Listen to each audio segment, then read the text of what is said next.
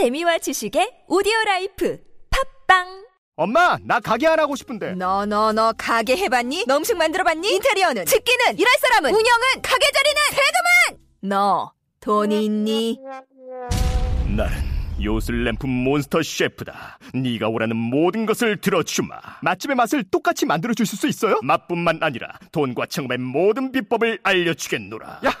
이젠 걱정 고민 끝. 네이버 검색창에 몬스터 셰프라고 쳐주세요. 상담 문의 02-458-8838 몬스터 셰프 엄마! 가글 했는데 입에서 뭐가 나왔어! 어, 그거 올리덴탈 체크 가글이라 그런겨. 지금 쓰고 있는 가글, 사용 후 확인해 보셨나요? 무색소, 무알콜, 무계면 활성제의 올리덴탈 체크 가글은 쉽게 나온 입안의 이물질을 눈으로 확인할 수 있습니다. 딴지마켓에서 판매 중입니다. 고민을 넣어주는 친구 쇼한 침대 슈링 침대가 고민을 들어준다고? 편안한 저자리의 친구 쇼한 침대 그렇게 편안하니? 머리부터 발끝까지 너무나 포근한 느낌 오늘부터 내 친구 쇼의 침대 어디에 있다고? 딴지마켓에 있네 생각은 같아도 행동은 다릅니다. 무엇을 시작하든 끝장을 보는 사람. 이재명 성남시장 첫 자전적 에세이. 이재명은 합니다. 저를 믿어주는 국민이 계시고 함께 꿈꾸는 정의로운 대한민국이 있기 때문에 저는 부러질지언정 굴복하지 않겠습니다. 이재명이 그려나갈 대한민국 희망의 지도. 이재명은 합니다. 위즈덤 하우스.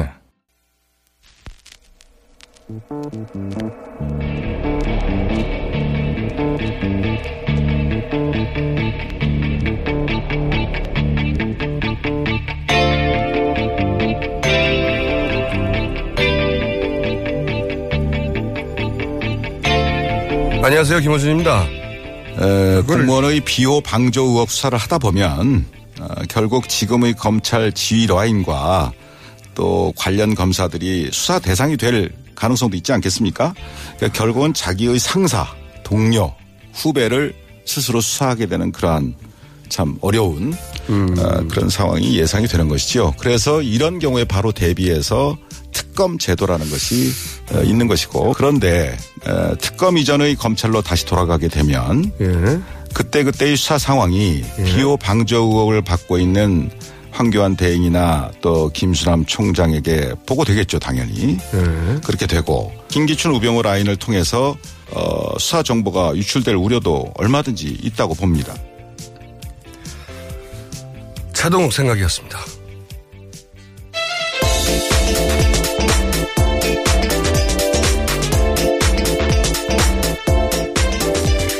시사인의 김은지입니다. 네. 오늘은 뭐, 첫 뉴스는 당연히, 어, 우병우 전 민정수석. 영장이 또 기각이 됐네요. 네, 그렇습니다. 오늘 오전 1시 11분쯤 구속영장 기각됐는데요. 그 사유에 대해서 서울중앙지법 오민성, 오민석 영장 전담 부장판사는 영장 청구 범죄 사실에 대한 소명의 정도와 그 법률적 평가에 관한 다툼의 여지 등에 비추어 볼 때 구속의 사유와 필요성을 인정하기 어렵다 이렇게 밝히면서 기각했습니다. 뭐 이런 문장은 항상 표준적인 문장인데 저는 이 영장 기각을 보면서 그런 생각을 합니다. 이게 지금 이미 어, 오민석 판사 이름이 이제 포털 검색어 1위를 달리고 있는데 판사도 선출해야 되는 거 아닌가 그런 생각을 해요 저는. 그 판사들이 연, 연수원 성적이 가장 좋은 분들이거든요. 네, 보통. 그렇죠. 예, 예. 그러니까 평균적으로 말해서는 어, 법 조문을 해석하는데 가장 우수한 분들이다. 어, 그리고 그 중에서도 서울지방법원 영장 판사들은 어, 수, 승진의 대상이 되는 엘리트 중에 엘리트 네, 네. 그분들이. 근데 이 성적이 우수하고 예, 법조문 해석에 능하고 하다고 해서 이 시대 정신까지 가지고 있냐. 그렇게 볼 수는 없구나 하는 걸 절감합니다, 요즘 보면. 왜냐면은 우병우 전 민정수석의 그 자기 변론을 한마디로 하면은 시킨 대로 했다는 거잖아요. 네, 어제 그렇게 말했습니다. 자기는 가교였을 뿐이다. 시킨 대로 했다. 그리고 또 하나 중요한 방언 올리는 최순실은 모른다. 이런 거란 말이죠. 근데 이제 우병우 민정수석은 모든 정보를 한 손에 쥐고 있는, 모든 감찰 정보를 한 손에 쥐고 있는 사람이고, 그리고 당시 경찰에 있는 아이오들, 정보관들도 최순실의 존재를 알았다는 얘기가 있고, 그리고 바깥에 있는 삼성이라는 기업도 최순실의 존재를 알고서 적극적으로 활용했잖아요. 네, 속칭 정윤회 문건이 나오게 된 게 경찰에서 작성된 정보였죠. 그렇죠. 그러니까 정찰들도 알았고 밖에 있는 삼성도 알았는데 정작 청와대 내에서 모든 감찰 정보를 국가 감찰 정보를 다 쥔 사람이 몰랐다고 하는 말을 그냥 받아들여 준 거거든요, 이게. 법원이. 그리고 나서 그냥 시키는 대로 했을 뿐이다 하는 변명도 받아준 거예요. 예. 어, 물론 이제 검찰이 특검에 넘긴 자료에 우병우 수석 수사 기록이 거의 없었다고 특검 시작할 때 그런 얘기가 있었죠. 그러니까 그만큼 어, 검찰이 좀 전에 오프닝에서 최동 검찰 전 검찰총장이 얘기했듯이 우병우 라인이 살아있는데 검찰이 자기 손으로 어, 검찰 수사하는 게 가능하겠냐 뭐 이런 얘기를 했었는데 그래서 특검이 연장돼야 된다고 넘겨받은 자료가 일단 거의 없었다고 해요 특검이 네, 시간도 부족한 게 사실이었고요. 예, 그래서- 70일에 예. 그래서 이제 특검이 소위 소명하는데 뭔가 결정적인 smoking gun이 다소 부족했을 수도 있어요. 실제. 이, 그 이정 부회장 영장 기각하고 나서 특검이 여기에 매달려서 거의 한 달 가까이 네네. 올인했었으니까. 이제 법원이 하나하나 개별 사안이 아니라 큰 틀에서 과연 민정수석이 아무것도 몰랐나? 시킨 대로만 했나? 최수질도 몰랐나? 이 말을 믿어줄까 말까의 문제였거든요. 근본적으로는. 큰 틀에서 보자면. 개별 사안 하나하나가 중요한 게 아니라. 그거를 지금 시대 정신이 이제 잘못된 걸 대- 제대로 바로잡자는 정의의 구현 이걸로 표현되잖아요. 그 시대 정신에 입각해서 그걸 물어줘야 돼, 물어줘야 되거든요. 정말 몰랐나. 하나하나 사안이 아니라. 그걸 안 하고 그냥 개별 사안 하나하나를 잘 따져, 따지는 것만으로는 법 기능인이잖아, 법 기능인. 하, 좀 굉장히 안타깝습니다, 이건. 그 2차 대전 때 전범 다룰 때 유럽에서 나는 시키는 대로 했을 뿐이다. 똑같은 변명이에요. 원래, 원래 권력 바로 아래서 부역하던 사람들이 자기가 빠져나갈 때 하던 변명은 항상 똑같습니다. 나는 시키는 대로 했을 뿐이다. 어. 근데 그때 당시 유럽에서는 그 장도, 그 정도 자리까지 갔는데 그게 잘못된 명령이라는 걸 모르고 시킨 대로 했다는 자체가 죄다. 이렇게 판결했거든요. 예. 어, 지금 이게 물론 최종 판결이 아니라 영장 청구에 대한 결정이긴 하지만 이 결정이 사회에 주는 메시지는 자기 판단 없이 시킨 대로만 했다고 하면 빠져나갈 수 있구나 하는 거예요. 그걸 다시 한번 확인시켜 주는 거거든요. 어, 그래서 저는 그 판사 사법부 주요 직책을 선출, 선출직으로 예. 이 새로운 아이디어입니다. 그런 나라 있어요. 예. 좀 판사가 되기 위해서는 법만 공부할 게 아니라 뭐 변호사나 사회 경험을 일정 정도 하고 나서 되는 걸로 요건을 만들거나 법만 공부해서 세상을 판단하는 게 가지는 한계를 요즘 절감합니다. 정말로. 어, 우병우 민정수석에 대한 이야기는 가장 이 최순실 게이트 처음에 나왔던 얘기거든요. 가장 먼저 우병우 전 민정수석에 대한 얘기부터 나온 거예요. 예. 근데 결국 특검 막바지에 마지막 영장 청구도 기각됐다. 네. 화가 난 분들이 굉장히 많을 것 같은데. 어, 관련해서 보도도 많이 있었죠. 그렇지 않다고 하는, 몰랐다는 게 아니라는. 네, 어제 형사재판에서요. 최순실 씨 형사재판이었는데 여기 증인으로 참석했던 최철 전 문체부 장관이 있습니다. 장관 보좌관이 있습니다. 이 사람이 어제 나와서 한 진술에서요. 자기가 고용태 씨한테 들었는데 최순실 씨가 우전 수석과 친분이 있다라는 거고요. 그래서 실제로 고용태 씨가 최순실 씨한테 들었다면서 곧 너 민정수석실에서 조사한다 이런 말을 했다고 합니다. 그리고 실제로 청와대 행정관을 만나서 자기가 조사받았다라는 거죠. 네.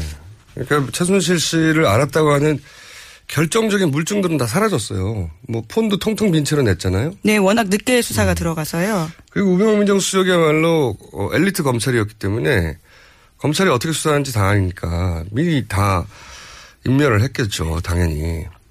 근데 보면은 이제 최근에 나온 얘기들이 어, 장, 우병우 장모와 최순실의 친분. 네네. 뭐 이건 여러 차례 여러 각도에서 나왔고. 그리고 장인과 최태민의 친분. 네, 이상달 씨요. 네, 이것도 어, 증언이 있었고 그리고 장모가 구국봉사단 최태민의 구국봉사단 그 시절부터 이미 수십 년 전부터 인연이 있었다고 하는 증언도 있었고 그러니까 최씨 일가와 우영우 처가 사이에 오랜 커넥션 또 굉장히 많이 나왔었거든요. 네. 그런데 결국 모른다는 얘기를 그냥 받아들여 준 거죠. 예, 심지어 인사 관련된 정보를 최순실 씨가 받았다. 민정수석실을 통해서 이런 것도 어제 그제 계속 나왔는데요. 받아들여지지 않은 거죠. 그러니까 이제 법만 공부한 사람들에게 가장 중요한 그 어떤 시대적 가치를 결정하는 판결을 맡기는 게 맞느냐 하는 의문을 가지는 게 가지게 되는 거죠 이게. 예. 그래서 어, 모든 판사를 저희가 선출직으로 구할 수는 없지만 가장 요직에 있는 분들, 뭐 대법원장이라든가 이런 분들은 선출직으로 해야 되는 게 아닌가 그런 생각합니다. 자, 어, 이 뉴스는 아마도 오늘도 다르고 내일도 다르고 네, 계속해서 다뤄줘야 이 미제 사건이죠 미제 미제 사건이라고 부르며 계속 다뤄야 될 것 같고요. 다른 뉴스는 어떤 게 있습니까? 네, 약번이 특검 연장 법안 국회의장 직권 상정까지 거론하면서 황교안 권한대행을 압박하고 있습니다. 하지만 황 대행은 아직까지도요 원론적인 입장만 내놓고 있습니다. 원론적인 입장이 아니라 안 한다니까요. 안 하려고 하는 거죠. 한다면 벌써 진작에 과거의 특검처럼 일주일 전에 통보했겠죠. 그래야지 뭐 연장을 준비하든지 다음을 준비할 텐데 말을 안 하잖아요. 마지막 네. 날까지. 면밀히 검토 중이다. 이렇게 굉장히. 비겁한 태도라고 봅니다. 안 할 거면 그냥 하지 말던가. 그렇게 미리 말하던가. 마지막 순간까지 그냥 시간을 쥐어짜서 주지 않겠다는 거죠. 네. 아, 참. 남부가 이제 직권상정인데, 어, 정세균 국회의장이 직권상정에 대해서 기본적으로 부정적인 분이에요, 이분이. 예. 그래서 직권 상정 하나 남은, 만약에 특검을 연장하자면 직권 상정이라는 방법 하나 남았는데, 정치권 이걸 어떻게 풀어갈지.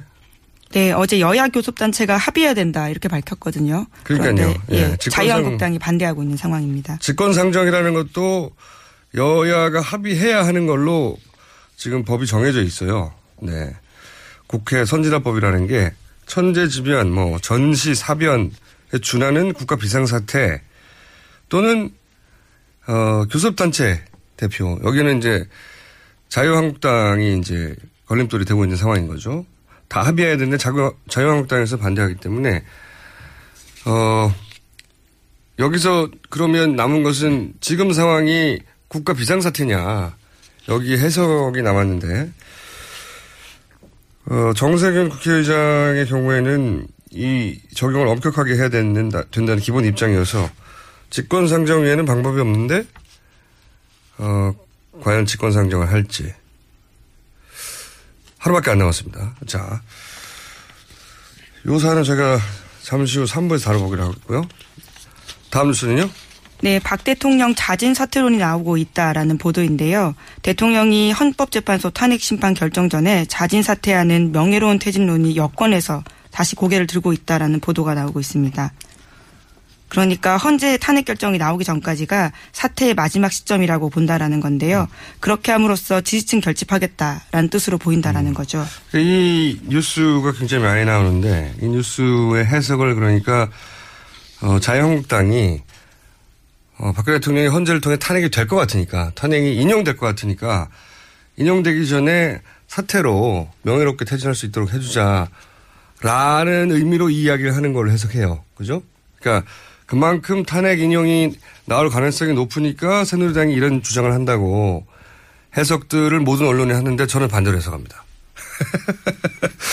저는 반대로 해석하는데 제 해석을 어, 거의 대부분의 분들이 좋아하진 않겠지만 저는 반대로 해석합니다. 어떻게 해석하냐면 이 얘기가 처음 나왔던 게 어, 정우택 원내대표가 2주 전에 뜬금없이 이 얘기를 처음 꺼냈거든요. 네네. 4 플러스 4 협의체를 구성하자. 그러면서 대통령이 애초부터 4월 사, 사임 6월 대선 얘기하지 않았냐. 정치적으로 풀자. 이때 처음 나온 얘기예요. 그죠? 어, 이 이야기를 지금처럼 모든 언론이 헌재 판결이 불리할 것 같자 어, 자유한국당에서 탄핵이 되느니 사임이 낫지 않느냐. 헌재 판결이 불리해서 그런 전망이 있으니까 이런 발언을 한다고 이제 해석하는데 저는 정반대로 해석하는 게 한 번 얘기했지만 자유한국당에서 그 자유한국당의 입장에서만 바라볼 때 베스트 시나리오가 뭐냐. 탄핵이 기각되고 한 번 얘기했었죠. 후폭풍이 우려되니까 서약서를 미리 요구하고 정당과 네, 승복식 요구했었죠. 네. 예. 승복을 해라 후보한테. 그럼에도 불구하고 혼란이 계속 있겠죠. 당연히 80%가 탄핵이 돼야 된다고 생각했었으니까요. 그럼 이제 이때 대통령이 구국의 결단을 하고 퇴임하고 그러면서 대선에서 유리한 국면을 만들겠다. 이게 시나리오라고 말씀드렸는데 그런 시나리오가 있을 수 있다고. 있다고 제가 확정할 수는 없지만 있을 수 있다고. 여기서 결정적 문제가 한 가지 걸려요. 사임을 하면 박근혜 대통령이 소추 대상이 됩니다. 그렇죠? 지금 이미 많은 혐의가 걸려 있고 기소 직전이란 말. 기소를 알아 이렇게 못하는 못하는 걸 뿐이지 기소할 사항들은 이미 줄 서 있는데. 네, 특검이 그래서 기소 중지로 넘기겠다 이렇게 그렇죠. 밝히고 있죠. 소추 대상 내려오는 순간부터는 기소가 돼야 되는 거예요. 그러면 어 이걸 어떻게 풀어야 되느냐? 대통령이 만약에 그 베스트 시나리오대로 자유한국당에 기각을 했어도 사임을 하지 않으면 그죠? 올해 연말까지 대통령을 계속하면 과연 정상적인 국가 상태가 유지될 수 있겠냐? 아니 아닐 거 아닙니까? 수많은 사람들이 계속 거리로 나오겠죠. 그러니까 이걸 풀어야 되는데 그 눈물의 결단을 하는 거죠. 탄핵이 기각됐고 정당하게 마지막까지 물을 수행할 수 있음에도 불구하고 나는 어 구국의 결단으로 눈물의 사임을 하는데 눈물의 사임을 하는데 걸림돌이 탄핵 소추 대상이 된다는 거예요. 이걸 정치적으로 미리 풀, 일- 풀자고 협의체 얘기를 미리 했다. 제 시나리오입니다. 네. 그리고 해서 개헌 드라이브를 강하게 걸겠죠. 그래서 민주당을 제외한 모든 세력을 개헌 고리를 묻고 요즘 자유당에서 하는 개헌 얘기도 자세히 보세요. 예. 이런 시나리오 이게 제가 추정하는 어, 그 자유한국당 입장에서의 베스트 시나리오예요. 뭐, 그뭐 시나리오가 있다는 말과 반드시 그렇게 된다는 말은 전혀 다른 말이긴 한데 그런데 이제 어 집권을 했던 세력이 공중분해될 수 있는 상황에서 그리고 수십 년간 이어온 권력 집단이 이런 정도의 시나리오도 없이 지금 현재 판결을 그냥 턱 꿰고 조신하게 가만히 바라보고 있다. 그 생각하는 거는 그런 권력 집단을 너무 우습게 보는 겁니다. 네.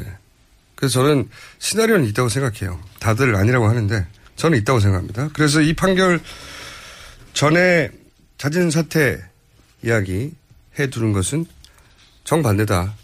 정반대의 목적이 있는 것이다. 저는 해석해 두고요. 예. 자, 한, 저희 특별 손님이 잠깐 있거든요. 네, 그래서 뉴스 한두 개 정도만 제목 읽고. 네, 박근혜 대통령이 정유라 씨가 메달을 땄던 한국의 인천 승마장에 인수를 지시한 정황이 있다라고 MBN이 보도했습니다. 박근혜 대통령이 정유라 씨가 메달을 땄던 승마장을 인수하라고. 네네. 안종범 전 수석의 수첩에 쓰여 있다고 하고요. 네, 기념인가 보죠? 네, 특히 정유라 씨가 좋아하는 곳이라는 진술도 있다고 합니다. 그곳이요. 정유라가 너무 좋아하는 것이라 박근혜. 대통령이 메달을 딴 승마장을 인수하라고. 네. 네, 정황이 발견됐다라는 건데요. 예. 어, 또 있나요? 혹시 관련해서? 네, 또 지난해 초에 박 대통령이 마사회를 민영화라는 지시를 했다라는 의혹도 MBN이 같이 보도했습니다. 아니, 아, 제가 보기에는 말이죠. 정말 말나라를 만들려고 했어요. 말나라를, 말나라를 만들려고 했고. 그래서 저는 이런 뉴스를 볼 때마다 박근혜 정부 출범 이후에 말과 관련된 모든 정부 사업, 모든 민간 관련 말 사업, 거기에 관련된 모든 예산, 이미 집행된 것, 앞으로 집행될 항목들 전부 다 봐야 된다.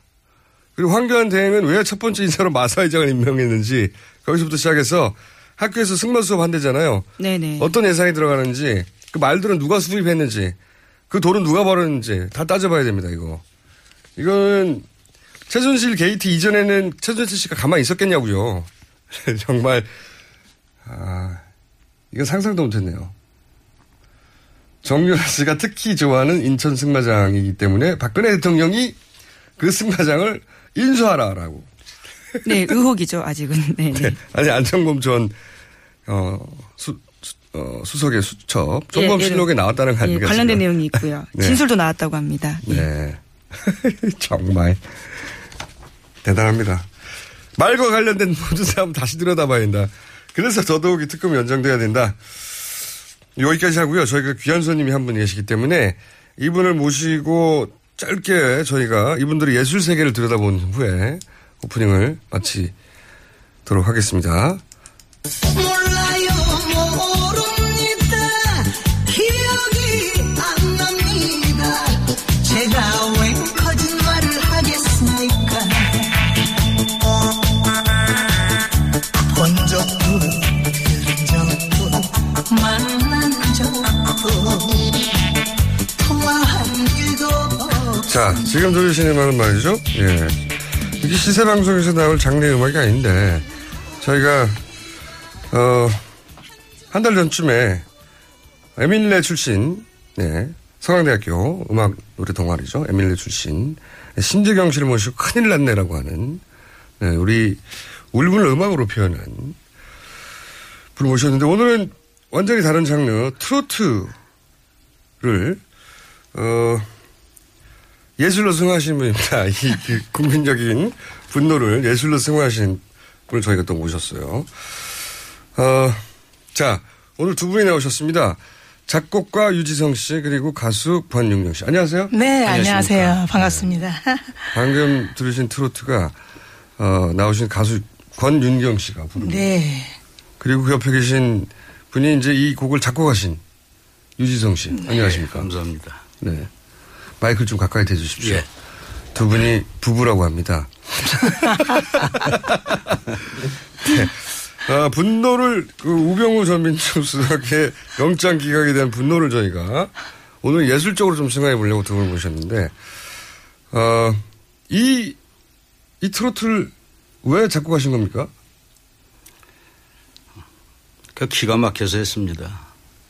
우연히 네. 밤새고 녹음 작업을 끝내고 이제 우연히 국정조사 청문회를 보는데 네. 우리 일반 상식을 너무 뛰어넘는 얘기들을 하길래 이거 저 국가 지도나 이 권력자들이 이래서는 되겠는가.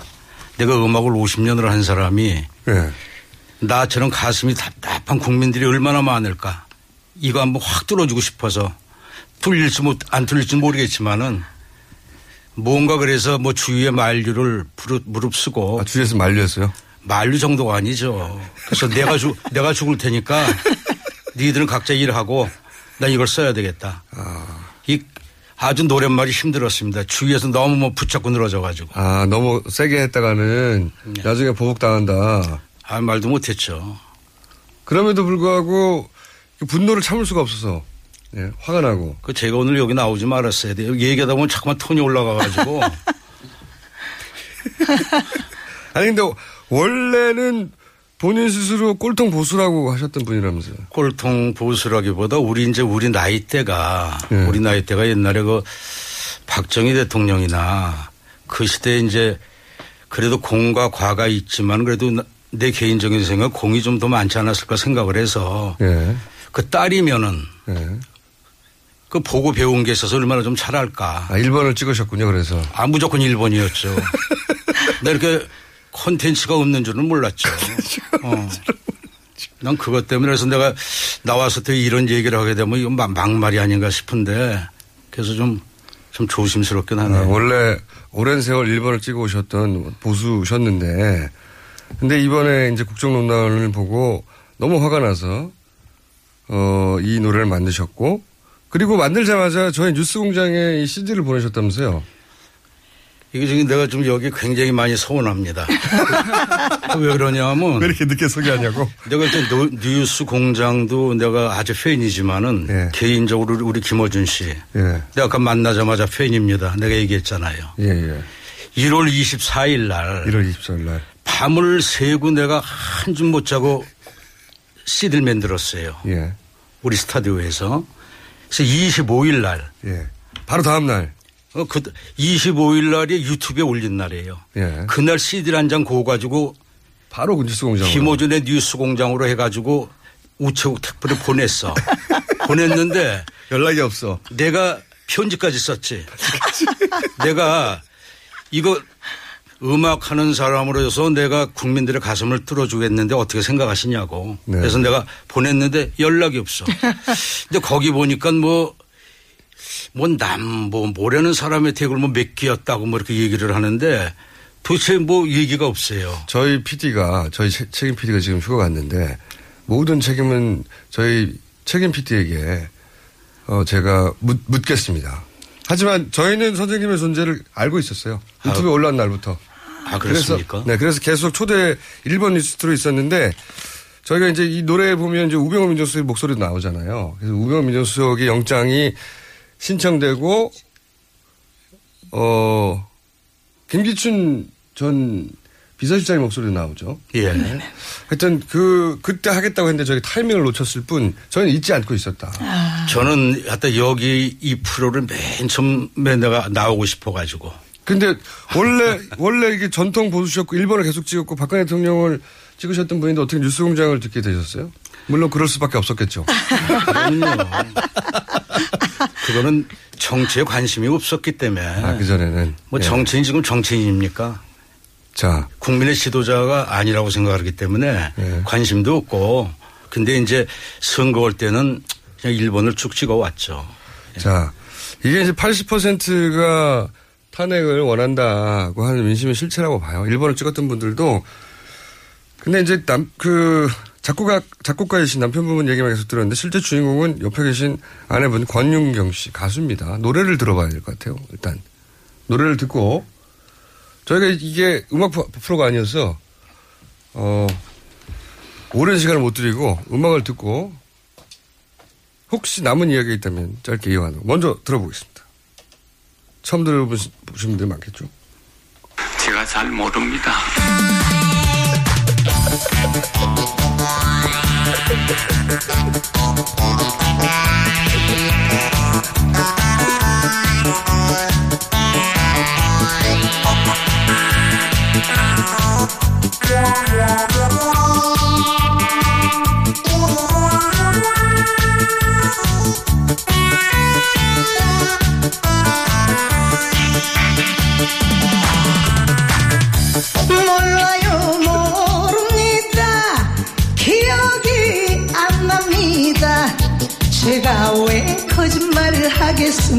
하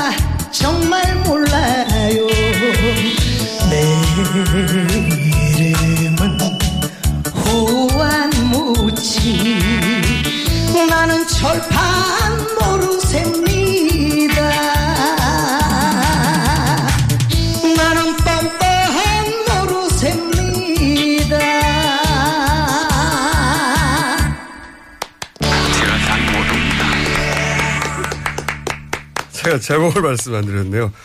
노래 제목은 모르쇠. 예, 모르쇠고요. 법꾸라지 아니고요. 모르쇠고요. 그리고 가수 성함은 권윤경 씨입니다. 네, 권윤경 씨. 법꾸라지. 아, 반응이 아주 좋습니다. 핸드폰 컬러링으로 바로 바꿔야 되겠다고. 그리고 뉴스 공장이 이제 관광버스가 되었다.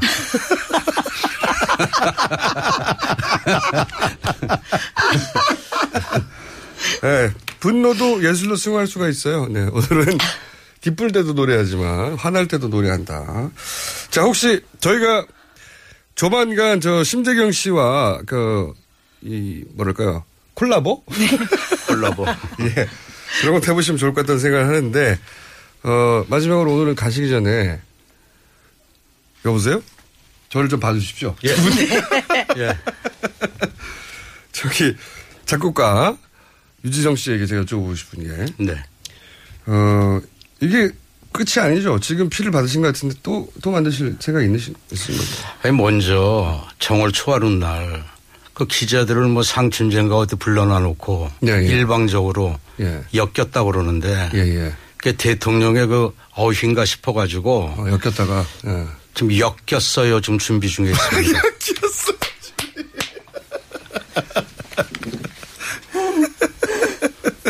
자, 모르쇠, 오늘 들으신 것은 모르쇠고요 자, 대통령께서 하신 엮였어요. 에서 어떤 영감을 받으셔가지고 그 다음 작품이 나온다고 합니다. 자, 다음 작품 나올 때 저희 다시 모시기로 하고요. 특히 저기 권윤현 씨는 노래하실 때 무표정이 아주 압권입니다. 이렇게 표정이 없으세요? 버프라지 할 때. 자, 오늘은 여기까지 모시고 다음 곡 나올 때 또 한번 스튜디오에 나와주십시오. 감사합니다. 네, 감사합니다. 예. 굶고 뛰고 땀 빼고 다 해봤다. 그래봐야 소용없었다. 다이어트는 결국 먹는 게 문제다! 동결건조 채소와 동물, 단백질, 그리고 효소와 비타민, 미네랄로 만든 다이어트 전용 그린 스무디로 하루 한두 끼만 바꿔 드세요. 검색창에서 비타샵을 검색해 주세요. 아무도 묻지도 따지지도 않고 가입하셨다고요? 보험은 너무 어려워요. 걱정 마십시오. 마이보험 체크가 도와드립니다. 1800-7917 마이보험 체크로 지금 전화 주세요. 1800-7917 이미 가입한 보험이나 신규 보험도 가장 좋은 조건을 체크해서 찾아드립니다. 인터넷 한글 주소 마이보험.com 또는 카카오톡에서 아이디 검색 마이보험을 친구 추가하여 상담하실 수 있습니다. 여성 여러분, 골반이 삐딱하면 허리가 아파요. 아, 아랫배가 나와요. 골반이 바로 서야 건강도 아름다움도 바로 섭니다. 바디로직을 입으세요. 토크밴드의 입체적인 탄력이 틀어진 골반을 바로잡습니다. 간편하고 확실한 골반 교정 타이즈. 바디로직. 삐딱한 남성 골반에도 역시 바디로직. 바디로직의 효과를 못 느끼셨다면 100% 환불해드립니다. 자세한 환불 조건은 홈페이지를 참조하세요.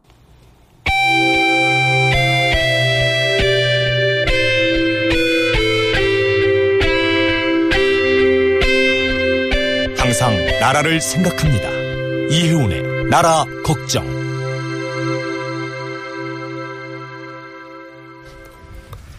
자, 요즘 나라 걱정을 따로 하실 여유가 없으실 것 같아요.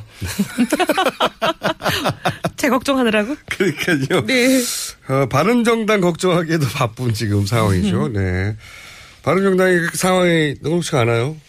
다들 그렇게 걱정을 많이 하고 계십니다. 근데 중도한다는 게 대한민국에서 굉장히 어렵다. 네. 뿐만 아니라 특히 지금처럼 완전히 최순실 국정농단으로 여와야 어떻게 보면 진보와 보수가 네. 양극단으로 쫙 갈려가지고 중간 지대를 빨아당기고 있는 상황에서는 정말 어렵다. 그런 걸 절감하고 있습니다. 아, 그런 이유도 있을 것 같고요. 또 유승민 전 대표가 네. 그, 뭐 그런 이유도 포함해서 유승민 전 대표가 이렇게 지지율을 확 끌어올려주면 본인 지지율을 또 주목도가 생길 텐데 유승민 후보가 지금 지지율 고전을 하는 이유가 바로 그 중도가 설당이 없는 그런 거하고 비슷한 것 같아요. 뭐 그런 이유도 있을 것이고 또 하나는 본인도 스탠스가 좀 애매한 부분이 있어요. 예를 어, 들어서 어디가 어떤 게 애매해요? 아니, 예를 들어서 저는 우병 저 가장 첫 번째로 한 실수가 네. 전략적인 실수가 어 아마도 새누리당 이제 자유한국당이죠. 자유한국당을 지지하는 분들을 자유당. 예 자유 자유당을 지지하는 분들의 어 성향을 좀 끌어당기겠다는 생각 때문에 그런 이야기를 하신 것 같은데 자유한국당의 후보와도 단일화한다. 아. 네, 그 부분이 자유한국당을 지지하던 분들을 끌어당긴 게 아니라 본인의 지지를 뺏겼어요, 거꾸로. 왜냐하면, 아니, 뭐, 그럴 거면 굳이 밖에 나가서 할 필요 없지 않냐. 더 큰 정당에. 사람들은 이제, 어느 순간 더 큰 정당에 끌리는 요인이 많잖아요. 그래서 그 전략적인 실수였다, 실패였다. 그렇게 생각 안 하십니까? 뭐 저도 그 부분에 대해서는 저하고 좀 생각이 약간 다른 부분이 있어서 네. 아 유감이다 그랬긴 했어요. 그렇죠. 네. 네, 그거는 나중에 본인의 지지율이 충분히 오른 후에 그 힘으로 당길 수 있을지 모르겠는데. 아마 처음에 본인은 그렇게 생각했던 것 같아요. 지금은 내가 지지율을 고전, 지지율 고전을 겪고 있지만 결국 단일화라는 것은 뭐 선거 한 달 전 이 정도에 되는 거잖아요. 그러면 결국 탄핵이 결론이 나고 선거가 이- 탄핵이 결론이 나야 선거가 있는 거니까 네. 인용이 됐다는 전제 하야지요. 그리고 이제 선거 한 달 전쯤 됐을 때 그럼 국민들이 이 모든 것을 정확하게 인지하고 내 지지율이 오를 거다라는 이제 전제 하에 그런 말씀을 하셨는데 현재 지지율만 보시는 유권자들은 어 지지율 몇 프로가 단일화한다 이러면서 이제 다들 오해를 하신 것 같아요. 그렇게 받아들이기 쉽죠. 네. 그렇게 받아들이기 쉽고 저는 거기서부터 본인이 치고 올라갈 수 있는 타이밍을 놓친 게 아닌가. 이제 그런 얘기는 내부에서도 많이 했을 것 같고요. 그죠? 네. 그렇게 공격하는 사람들이 있죠. 특히 남지사가. 그분이야. 아니 서로 어 경선을 해야 네. 될 입장에서는. 근데 또 이런 얘기도 있어요. 이제 바른정당 내 유승민, 양경필이 아니라 물론 김무성 전 대표가 재등판해야 된다는 얘기도 있고요. 제3의 제4의 인물이 되나요? 제4의 인물이 등장해야 되는 거 아니냐 이런 얘기도 이- 있죠 내부에서. 아니면 이제 연대론을 얘기하시는 분들은 그런 얘기 하시는 거죠. 그리고 재등판론에 대해서는 김무성 전 대표가 하루빨리 본인의 입장을 결정하셔야 된다고 봅니다. 물론 그렇긴 한데요. 말씀하셨다시피 이제 탄핵 심판이 된 이후에 결정하겠죠 아무래도. 예. 그러기도 하고 예. 그다음에 만약에 결정을 하신다면 분명히 여론조사 해보지 않겠어요? 여론조사가 그렇게 높지 근데 여론조사는 지금 이제 언론들이 한 게 몇 개 나와 있잖아요. 내부적으로 돌려봤나요? 내부적으로 돌려봤는지 모르겠지만 여론조사가 언론이 돌린 거랑 내부적으로 돌린 게 다르다면 그건 걱정이죠. 근데 근데 언론은 이미 여러 번 보도를 했습니다. 예, 지지율이 안 나오죠. 예, 지지율이 안 나온 것도 본인이 대선 불출마를 선언한 이유 중에 하나이기도 한데 사실은 근데 이제 그때 어려웠던 지지율이 그 사이에 뭐 폭등을 할 계기라든가 이런 이유가 보이지를 않기 때문에 글쎄 그 출마를 단행할지 그건 상당히 가능성을 낮게 보는 분들이 많죠. 근데 대안이 없다 보니까 사람들이 대안이 없으면 황교안 대행이라고 하는 의외 인물에게도 쏠리잖아요. 그러니까 근데 그 지지율 보셨으면 아시겠지만 네. 그래도 유승민 후보보다 높아야지 나오는 거 아니에요? 그거는 유승민 후보를 돕는 입장에서 그렇게 생각하실 수 있는데 아니 그게 아니라 지지율이 네. 그렇게 나오니까. 그래서 요즘 홍준표 우리가 한 게 아니라 언론이 한 거예요. 홍준표 경남도지사를 음. 바른정당으로 끌어오려고 하는 노력이 있다고 하는데 맞아요? 그거는 뭐 예를 들면 이제 김용태 대선 기획 단장이 한마디 한 것 때문에 그런 네. 여러 가지 설왕설래가 있는 것 같은데 그 뭐 당의 입장이라기보다는 홍준표 지사와 가깝거나 그런 몇 분들의 얘기죠. 근데 뭐 홍준표 지사가 온다면 뭐 예를 들면 대권하고 상관없이라도 바른정당에 입당하겠다고 하면 저는 뭐 문을 닫을 필요는 없다고는 봅니다. 근데 이제 홍준표 지사의 경우에는 지금 아직 대법원 판결이 확정되지 않은 상태에서 과연 출마하는 것을 국민들이 어떻게 판단할지에 대한 부분은 남아 있는 거 아 닐까요? 출마 선언도 하지 않은 황교안 대행의 10% 이상 주는 걸 보면 보수도 마음 줄 곳을 찾고 있기 때문에 대법원 판결이 남아있다 손치더라도 어쨌든 2심에서 무죄가 나왔으니까. 1심은 유죄죠. 네. 1대1이에요. 그렇긴 하지만요. 예, 예. 이 대법원은 이제 보통 법리만 따지니까 음. 그렇죠? 그 사실관계를 따지지 않고 그러니까 어 무죄가 날 확률이 대법원은 더, 이제 뭐 형량을 따지지 않는다는 거잖아요. 유죄냐 네. 무죄냐. 근데 그게 뭐 1심은 무, 유죄였고 2심이 무죄인데 대법원이 뭐라고 할지는 확률이 반반인 거 아닌가요? 통상은 2심이 무죄면 대법원이 무죄날 확률이 더 높아요, 훨씬. 여하간. 여하간. 여하간 그걸 떠나서 이 보수 유권자들이 이제 답답하니까 표준권을 찾다가 어쨌든 2심 무죄가 됐다고 하고 그다음에 이제 홍준표 도지사가 이제 발언도 센 편이고 색깔도 분명한 편이잖아요. 그래서 표심이 예전부터 대선 후보 물론 주요 후보는 아니었지만 계속 나왔던 분이기도 하고 표심이 갈 수 있습니다. 아, 그럴 수 있죠. 예. 그거는 저는 이제 국민들 판단에 따른 거라고 보고요. 땡기 땡기고 있나요 열심히? 땡기는 사람은 못 봤어요, 아직까지는. 땡기는 사람이 근데 준비하고 있는 사람들은 많이 의원- 봤습니다. 예를 들면 아, 준비하고 있는 아니요 사람. 이제 홍준표 지사와 가까운 분들 옛날에 이제 홍준표 지사 사람 이렇게 딱지가 붙은 사람들이 있잖아요. 누구? 아니 예를 들면 홍준표 도시사 시절에 뭐 정, 부지사를 했대거나 이런 사람들이 있거든요. 네. 찾아보시면 검색하면 금방 나와요. 근데 그런 분들이 지금 이제 방해 비서들 보좌진들에게 이제 오다를 내려서 준비해라 뭐 이랬다는 소문도 있고 보좌진들 사이에서 그런 소문이 많아요. 음, 기정사실로 받아들이는 거죠 지금. 홍준표 지사는 그, 어, 제가? 듣기로는 2월 16일을 기다려라. 2월 16일 날 새로운 후보가 나타난다. 이런 굉장히 그 소문들이 많았거든요. 이게 대부분 홍준표 발이 아니냐 생각하고 있는 거죠. 아, 2월 16일이 2심 판결 네. 날이기 때문에 네, 그때 네. 대선 후보가 새로 나타난다고 네. 하는 여의도 소식이 있었는데 그걸 본인이 퍼뜨린 게 아닌가? 이제 본인, 본인이. 자, 이거 어떻게 하실 겁니까? 특검 사실 그 바른정당이 굉장히 유리한 국면이었어요. 1월까지만 하더라도 자유한국당에 비해서 자유한국당의 상징적인 인물인 박근혜 대통령은 탄핵 심판에 올라갔고 자유한국당에서는 비교적 대중적 인지도가 많은 젊은 정치인들이 많이 왔고 그리고 처음 등장했을 때만 해도 자유한국당 지지율이 훨씬 높았어요. 실제로. 근데 지금은 쭉쭉쭉쭉 떨어졌어요. 그 절반도 안 돼요. 자유한국당에. 이게 예를 들면 특검 연장에 대해서 가장 먼저 앞서야 되는데 물론 지금 특검 연장에 같이 노력하고 있죠. 당은 제일 먼저 특급 연장에 대한 입장도 밝히고 그다음에 황교안 대, 대행 에게 우리가 시한을 줘서 며칠 날까지 황교안 대행이 이걸 승인 안 한다. 그럼 우리는 바로 국회에서 특검법 연장 특검 연장으로 처리 연장법을 처리하겠다. 이렇게까지 이제 공언도 하고 공식 발표를 했는데 우리 당 소속인 이제 법사위원장이 예. 조금 묘한 행보를 보인다. 이것 때문에 다들 국민들이 헷갈려 하죠, 지금. 권성동 법사위원장은 원론을 얘기하고 있죠. 원래 네. 이제 여야 합의가 돼야 여야 합의. 합의가 돼야 법사위를 통과하니까 네. 그렇게 따지면 정세균 국회의장도 민주당 출신이지만 원론을 얘기하고 있어요. 네. 여야 합의가 돼야 직권상정 할 수 있다고 남은 길은 직권상정밖에 없는 것 같은데. 저는 우리 권성동 위원장의 여야 합의 이 부분도 조금 네. 어, 좀 더 전향적으로 했으면 좋겠다 이런 생각이 있는데 정세균 의장은 지금 뭐 당적은 없지만 원래 평생 민주당 해오신 분이잖아요. 평생이요. 저분은 왜 저러실까? 그게 더 이- 이해가 안 돼요. 이렇게 국회의장 자리에 가면 그렇게 된다고 하더라고요. 아니 근데 정의화 의장은 예. 테러 방지법을 국가 비상사태다라고 하면서 직권상정 했거든요. 말도 안 되는 경우였는데 네. 지금이야말로 비상사태로 논할 만한 사태죠. 대통령이 탄핵에 가 있으니까요. 그래서 그분 부분이 좀 지금 굉장히 이해가 안 되는 분들이 많아요. 바른 정당이 그 국회의장실을 몰려가세요. 음. 제가 보기에는 바른 정당이 본인들의 어떤 정치적 선명성을 드러낼 기회 중에 하나가 직권상정하라고 음. 예상치 못하게도 바른정당이 몰려가서 정세균 의장을 압박하는 겁니다. 그런 거 생각 안 해보셨어요?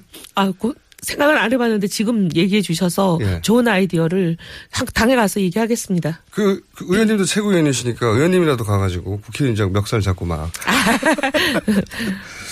자, 어, 지금 저건 어떻게 생각하고 있습니까? 만약에 이 탄핵이 이제 인용이냐 기각이냐, 응? 이거를 따지기 이전에 정치적 해법을 얘기해 봐야 된다. 이런 얘기 하잖아요. 주호영 어제 난리. 났어요. 이 얘기를 왜 하시는 거죠? 바른 정당이? 아, 그래서 지금 바른 정당이 한 게 아니라 이제 어떤 개인이 한 건데. 저- 개인이 그 아니죠. 개인이- 원내대표인데. 아, 근데 그 개인이 자기 사견을 얘기하는 바람에 당의 공식적인 어떻게 보면 대표성을 가진 분이 자기 사견을 얘기하는 바람에 어제 난리가 네. 났어요. 사견이에요? 당하고 전혀 의논이 없었고 우리는 기겁했어요. 다른 당이 조그만 당인데 여러 여러 갈래가 있는 것 같습니다. 예, 주호영 원내대표가 어, 탄핵 심판 이전에 정치적으로 풀어보자. 이런 얘기를 하셨잖아요. 이게 이제 자유한국당이 계속 주장하던 건데 바른정당이 비슷한 얘기를 해버리니까 또 미치겠어요. 예. 그래서 그러니까 헷갈리는 거죠. 네. 둘이 합칠래나 다시 계속. 아 의원님 합칠 생각이 전혀 없으신 거니까. 아니 저희는 예. 자유당이 완전히 인적 청산을 하고 새로운 당으로 거듭난다면 그때는 생각해 볼 수가 있지만 완전- 인적 청산 시작도 안 했잖아요. 완전히 청산된다는 건 예를 들면 어떤 겁니까? 최소한 팔적은 청산이 돼야죠. 팔적? 그 국민들 뜻이잖아요. 아, 친박이라고 이제 했다. 아, 친박 정도가 아니고 이거는 네. 완전히 완박이죠. 완장차고 뭐 서청원 전 대표를 포함하여 대통령과. 그때 여덟 명 이름은 발표했으니까 찾아보시면 아는데 그 대통령의 정도는 권력을 가지고 호가호위하면서 오늘의 사태를 이르게 한 주인공들이잖아요. 그 정도는 최소한 탈당을 시켜야 그 다음에 고려해 볼 수 있다. 탈당을 시키기는요 제명을 시켜야죠. 아 제명. 네. 차이가 있나요? 왜냐하면 제명을 시키면 다시 복당이 안 됩니다. 아 제명은 복당이 안 돼요? 제명을 복당시키려면 그건 어마어마한 절차가 필요하기 때문에 거의 미션 임파서블이에요. 어허 그렇군요. 탈당은 자기가 나갔다 언제든지 그렇죠, 돌아올 그렇죠. 수 있죠. 예. 그렇죠. 출당. 예, 출당이죠. 일종의 제명. 제명 출당을 시켜야 되는데. 내 보내는 거. 본인이. 나가는 게 아니고. 하, 이 그래서 바른정당이 이러다가 대선 구구에서 사라지는 거 아닌가 하는 아우. 안 사라져요? 자꾸 그렇게 말씀하시면. 네. 아니 그러니까 제가 보기에는 바른정당에 계신 분들 중에 이 위기 세- 상황을 절감하는 분들이 손을 잡고 정세현 국회의장 방으로 몰려가가지고 어제 이제 원내대표에 대해서도 저희가 뭐 엄청난 성토들이 있었어요. 원내대표. 네, 어제 원내대표의 그 소위 정치적 해법 발언 때문에 네. 아니 누가 하고 일어나고 이렇게 자기 마음대로 자기 사견을 얘기하냐. 원내대표는 사견을 얘기하면 안 된다. 왜 이런 소리를 했냐. 이거 왜 아닌 밤중에 홍두깨냐. 그래서 반장이 학급 회의도 거치지 않고 왜 학급 전체를 대표한 의견을 말해버리냐 이건 거죠. 예, 그래서 아주 난리가 났어요. 그럼 근데 당 대표도 정병구 대표도 어 당내에서 성토를 좀 뭐. 약간 모호하다고 예, 그렇게 얘기하시는 분들이 있어가지고. 물렁하다고 제 표현이 맞나요? 이제 뭐 원색적인 표현은 그렇고 네. 조금 우회적으로 표현하면 너무 신사적인 거 아니냐. 아. 그렇게 얘기하죠. 그래서 전체적으로 분명히 색깔이 강한 분들이 바른정당 내에 많은데 아이 색깔이 굉장히 옅은 분들이 대표가 되셨어요. 원내대표, 당 대표. 대표, 여튼 분들이 예. 아, 이 걱정은 없으십니까? 탄핵이 어, 마땅히 인용돼야 한다는 게 여론의 80%를 벌써 몇 달째 유지하고 있는데 네. 어, 지금 걱정은 안 하세요? 혹시? 저희가요? 네. 뭐, 새누리당, 예, 자유한국당 움직임이 수상하다는 얘기는 지난주에도 한번 하셨지 않습니까? 네, 여러 가지 걱정하죠. 근데 이제 아무리 봐도 세상 일이라는 게 사필 규정 아니겠냐 그런 음. 믿음이 있어요. 아무리 그렇지만 세상에 이 상황에서 그 자유당이 원하는 대로 갈 수 있겠냐. 그렇죠. 자유당의 시나리오는 분명히 있을 텐데 네. 시나리오 있다는 것과 반드시 그렇게 된다는 건 다른 얘기니까요. 네. 하지만 국민들이 아시잖아요. 이렇게 눈을 시퍼렇게 뜨고 계시는데 아시잖아요. 그, 그, 권력? 음. 친박, 원조, 그리고 권력의 속성. 네. 권력은 절대 스스로 자기가 가진 걸 놓지 않잖아요. 아우, 지금은 이제 최후의 이제 몸부림을 하고 있는 거죠, 권력은. 최후의 몸부림을 다음 주 좀 정리해 주세요. 어, 다음 주 좀 자세히. 네. 여의도에 계시니까 듣고 있는 최후의 몸부림들 있지 않습니까? 저도 좀 들은 게 있어요. 아하. 예, 그 최후의 몸부림을 예고해 드리고요. 뭔지. 어, 마지막으로 이 얘기를 여쭤볼게요. 어, 경제에 계시니까. 아, 경제 전문가, 전문가시니까. 삼성이 저는 사실 굉장히 화가 나는 뉴스였는데 아, 자꾸 이렇게 기업을 못 살게 굴면 삼성 떠나버리겠다고 한국을 우리가 지금 국가 경제를 위해서 별로 조건도 좋지 않은데 한국에 지금 남아 있는 거라고 이렇게 협박을 했어요. 그래서 그 이야기를 1분 동안 확실하게 정리해 주시고 그리고 바로 국회의장한테 달려가서 시끄럽자고. 너, 너무 기가 막힌 게 예. 감옥에 있으면 주요 사업도 못 챙기고 인사도 안 돼서 올스탑 될 거다. 예. 이건 말짱 사실 말도 안 되는. 소리고요. 변호사 합격 맨날 하는데요. 예. 지금까지 구속된 재벌들 보면은 감옥 안에서 인사 챙기고 주요 사업 관장했다는 명분으로 성과금을 막 수십억씩 받아갔어요. 근데 무슨 감옥에 있다고 인사가 안 되고 사업이 말도 안안 돼요. 되는 얘기예요. 그리고 뭐 여기서 뇌물죄 이것 때문에 미국에서 부패 방지법으로 수조원 세금 낼 거다. 네네. 이것도 다 거짓말이에요. 거짓말이에요? 왜냐하면 제가 말씀을 드렸는데 그 법에 적용되기 위한 조건이 여러 가지가 있는데 그 중에 하나도 충족이 안 돼요. 그것도 거짓말이군요. 예, 협박이 미국 협박. 법에 의해서 설립된 기업 아니죠. 주 사업장이 미국에 있는 기업 아니죠. 미국 증시에 상장된 기업 아니죠. 미국 증권거래소에 보고 의무가 있는 기업도 아니에요. 그리고 이 뇌물을 주는 행위가 미국 영토 안에서 일어난 것도 아니에요. 음. 조건이 하나도 충족이 안 됩니다. 그래서 설사 뇌물죄가 확정이 된다 하더라도 미국 부패방지법에 걸릴 협박. 일이 없는 거죠. 근데 지금 그 얘기도 협박인 것처럼 네. 삼성 공장 확 옮겨버린다. 이것도 어떻게 보면 무죄 만들어라. 이런 교시 아닐까요? 그, 그런 거겠죠. 이제 삼성을 건드리면 나라가 어려워. 음.